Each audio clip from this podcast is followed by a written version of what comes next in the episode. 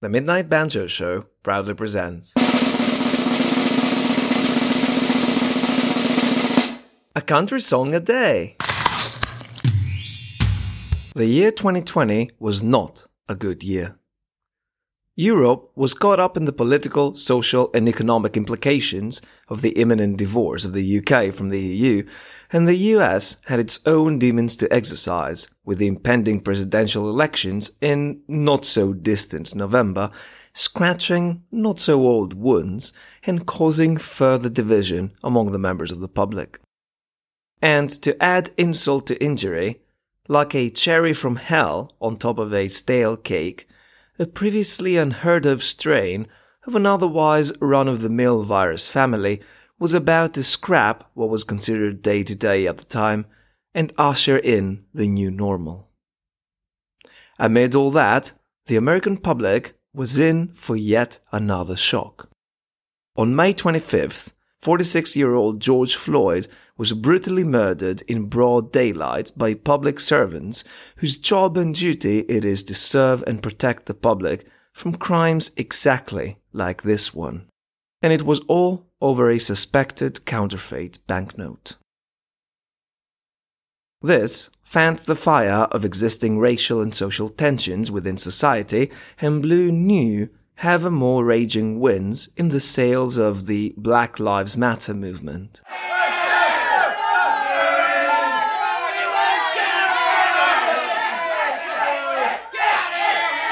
The whole world was holding its breath, praying and hoping for the best possible outcome, while celebrities and influencers took to social media, the overwhelming majority thereof siding with the oppressed.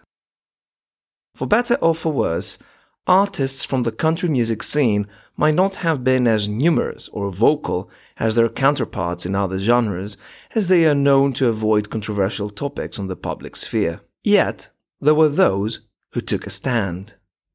Like Taylor Swift, and surprisingly enough to many of you, Tim McGraw, as in the artist who recorded Indian Outlaw in 1994. A song that was deemed so offensive in its heyday that many radio stations refused to play it. Want to find out what he and Swift said in reference to George Floyd's killing? Stay tuned.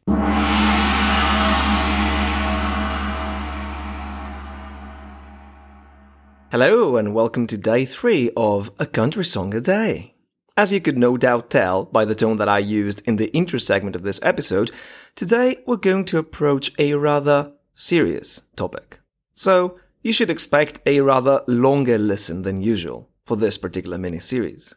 Now, I highly advise you have that coffee at the ready, if not a shot of bourbon, to calm your nerves after this episode. It might get a bit intense for some of you. Before we utter another word, here's my disclaimer. When it comes to country music and its cultural heritage, I always offer my European perspective. I'm not from the USA and I can't even begin to imagine how certain terms must feel over there. What is racist, discriminatory, offensive, trigger worthy by European standards might not be so in the USA and vice versa. So please be lenient when listening to the rest of this episode. Consider this your trigger warning as well.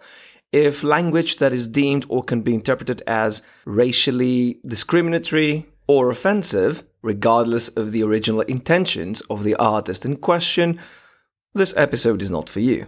If, however, you're intrigued by hearing all that, you can stay for the long haul.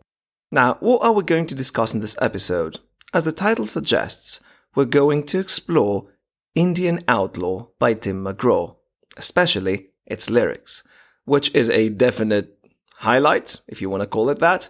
I wouldn't use such a positive term to talk about the lyrics.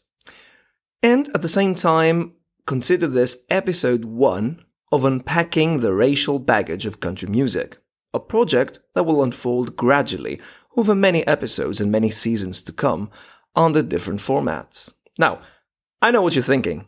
I'm opening a can of worms right now, or at least um, I'm trying to half open it because I don't want to have a full blown maggot infestation here at the studio, which is my living room. But at the same time, I see myself as an ambassador of the genre, and I believe that if you really want to support a cause, you shouldn't shy away from or close your eyes to its history, including the most unsavory aspects thereof. I want to apologize in advance to my listeners if this is something that detracts from the usual pleasure or enjoyment that you feel when listening to this podcast, but I really, really, really had to do this. After all, addressing the uncomfortable parts of history of a certain cause is the best way to respond to criticism against it, accepting reality in all its facets and all its levels, and showing how things have changed now, and move on. Now, with that aside, what's really on today's menu? We're going to discuss the lyrics and background of Indian Outlaw, establish whether or not it's really racist, and due to the nature of today's content, there won't be a best time of day recommendation for this song, but I do recommend listening to it. Not for any musical highlights, but because it's part of country music history. Approach it with awareness of its controversial nature and an open mind, and draw your own conclusions. Interested to know what I think? Well, what are we waiting for then? The lyrics. Let's have a look at a paraphrased description of the lyrical content. Let's see what information we can draw, in other words, from the song's words. But first, I want to see what your own expectations and predictions are.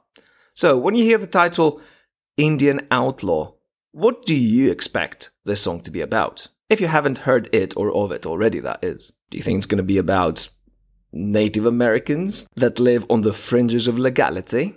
What if I tell you that you're not exactly right?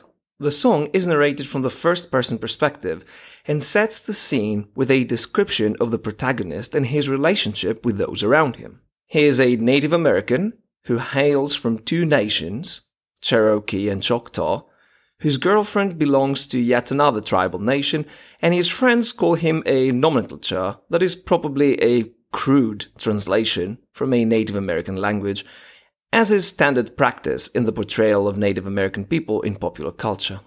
We are then informed of his family ties to the chieftain, who is apparently his father and whose wife makes him, quote unquote, walk the line. And when his recreational activities and mode of accommodation enter the scene, the depiction of the supposed Indian outlaw gets more and more uncomfortably stereotypical. I will include some references in bullet points for the sake of example.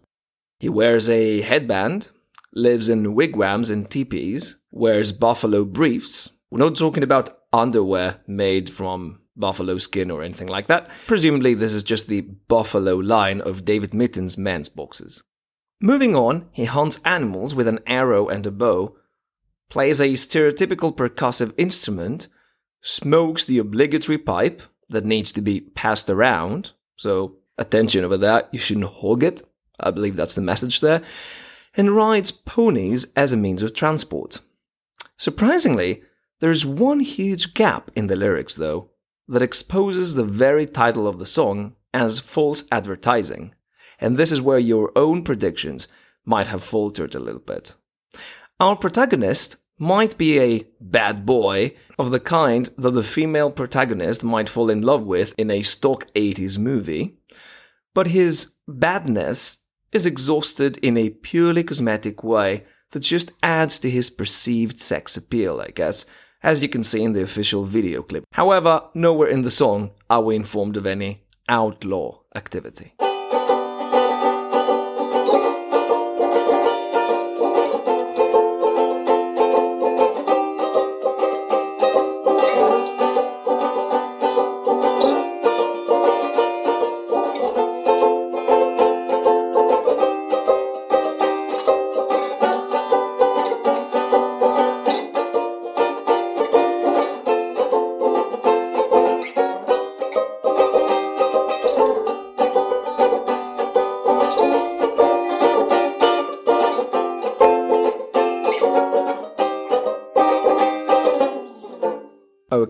So what do you think of the song so far? What were the lyrics like? Is it really racist? Want to hear something that will shock you even more? When do you think this song was released? Do you think that it was released in the 40s, 50s, 60s, in an epoch when such sort of naive humor, that was of course insensitive to certain cultural groups, was more widely accepted? Not really. The reception. The song was always considered offensive, even at its infancy in 1994, so it's safe to say that it was never taken well by certain groups. Of course, it was a major hit for Tim McGraw at the time, but it was controversial from the get go. An article in the LA Times, contemporary to the song's release, informs us that at least two country radio stations in Minneapolis were refusing to play the song after complaints that some of the lyrics are offensive to Native Americans. Native American rights activist Vernon Bellecourt, or Wabun Ainini, apologies for any mispronunciation, stated, I have no doubt that the intentions were not to be offensive. But if somebody told me something I did was offensive, I would apologize and not do it anymore. Now, the ones who are doing the offending try to dictate to us what should be acceptable. That's boorish arrogance. And indeed, 1990s Tim McGraw did not quite apologize.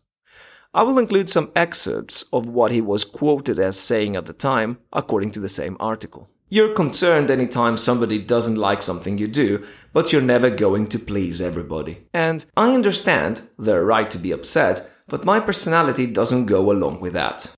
But if that is all in the past, what about contemporary impressions of the song? Is this song still viewed as offensive? What do we think in this day and age? And most importantly, what does Tim himself have to say about it now? At least two more recent articles that I read during research, both of which can be accessed through our show notes, list Indian Outlaw as an offensive song, or one that hasn't aged well, with a derogatory and satirical attitude towards Native Americans. In the interest of fairness, I also tried to find articles or footage featuring McGraw and his view of the song's rather dark side, but I couldn't find anything that satisfied my research criteria. If you have been more successful on a similar quest, please do contact me and or drop me a link to any relevant material. I'll be glad to check it out and might include it or reference it on a future episode to set the record straight. Now that we have some key facts about the song, why don't we move on to the considerations. Given the lyrics of the song that we've explored so far, the article that we skim read from that time, and more recent views on it, what do people of 2022 think of the song? And what should we take into account before we label it as racist or not racist? In my humble opinion, a work of art, or any outward or public statement for that matter, is usually considered racist if it fulfills at least one of the following criteria. And of course, this is by no means an exhaustive list. Criterion number one it employs wording that is derogatory, hateful, or discriminatory towards a specific group of people under a common national or cultural identifier. Criterion number two it has the intention to single out, marginalize, or hurt these people either directly or their public image. Criterion number three it deliberately perpetuates stereotypes and misconceptions about that group of people. On a personal level, I want to believe that Tim McGraw and songwriters Jumpin' Gene Simmons and John D. Loudermilk did not have any intention to upset, single out, or hurt Native Americans. Yet, it would be a lie to suggest that the wording of the song is not conducive to a stereotypical portrayal of this cultural and ethnic group. In addition, when characterizing a work of art as racist or not, we should take into account the socio-cultural context of the time of its creation. For example, H.P. Lovecraft, worthy successor to Allan Poe's literary heritage and father of weird fiction, was known to portray African American people in a rather unflattering and dehumanizing way. If you don't know what I'm talking about, I'm not even gonna give you an example on this episode. That's how offensive it was. But feel free to look this up on Google or your favorite search engine, whichever that might be. Yet, this stereotypical depiction of African American people was sadly a convention at the time, not viewed as a deviation from the accepted public discourse of H.P. Lovecraft's Life and Times. Of course, who sets these norms and how faithful we should be to them is a whole other can of worms. And we only have enough room for one of them in this episode. In the case of Indian Outlaw, the public perception of the song was divided at the time of its release. It is viewed as offensive by 2022 standards and probably will remain a politically incorrect song for years on end. Therefore, it's safe to say that the song can be safely labeled offensive at the very least, and understandably so. To me, however, intention plays a key role here. Personally, I can understand that we sometimes say or do things that end up hurting others without us ever having meant any harm to them in the first place. Artists are human beings too, and they are often asked to make judgment calls. Sometimes they make good ones, and others they stray.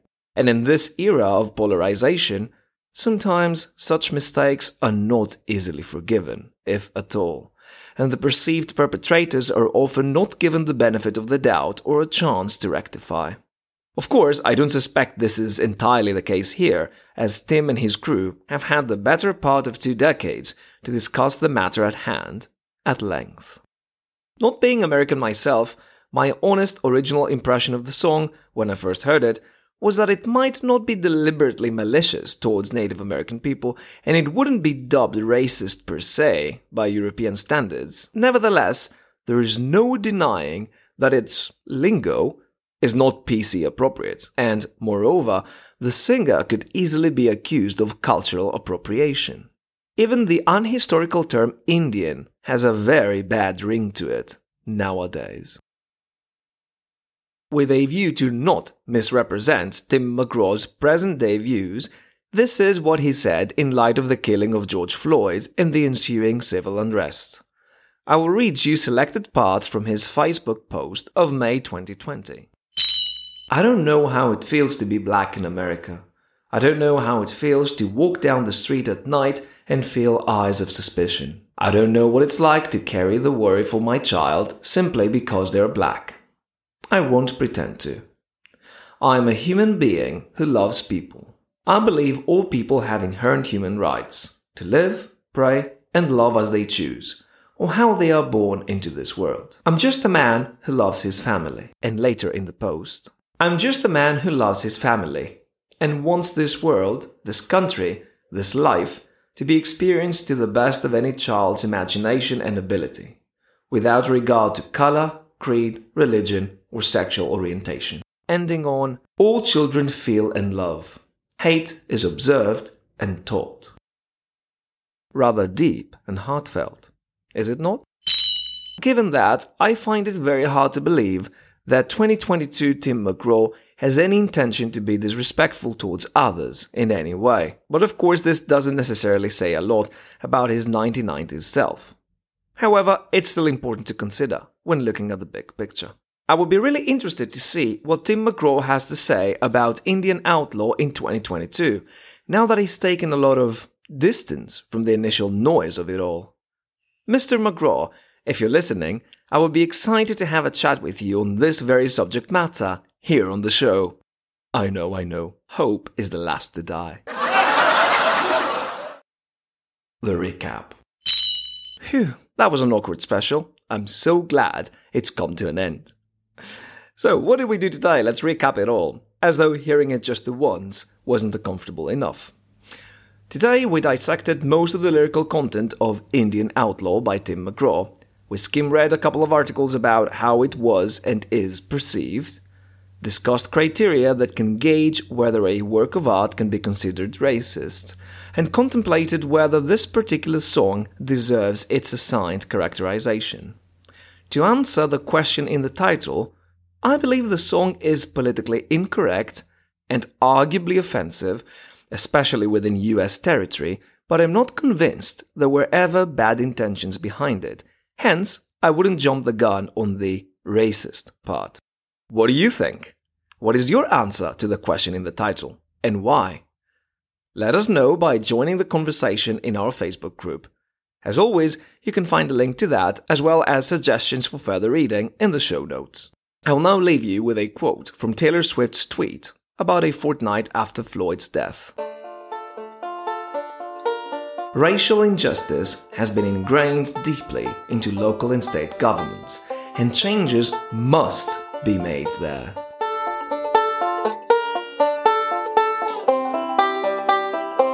In order for policies to change, we need to elect people who will fight against police brutality and racism of any kind.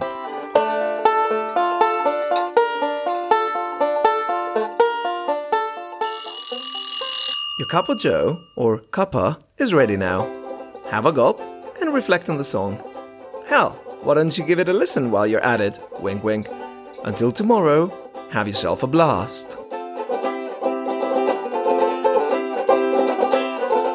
Oh, and remember, a country song a day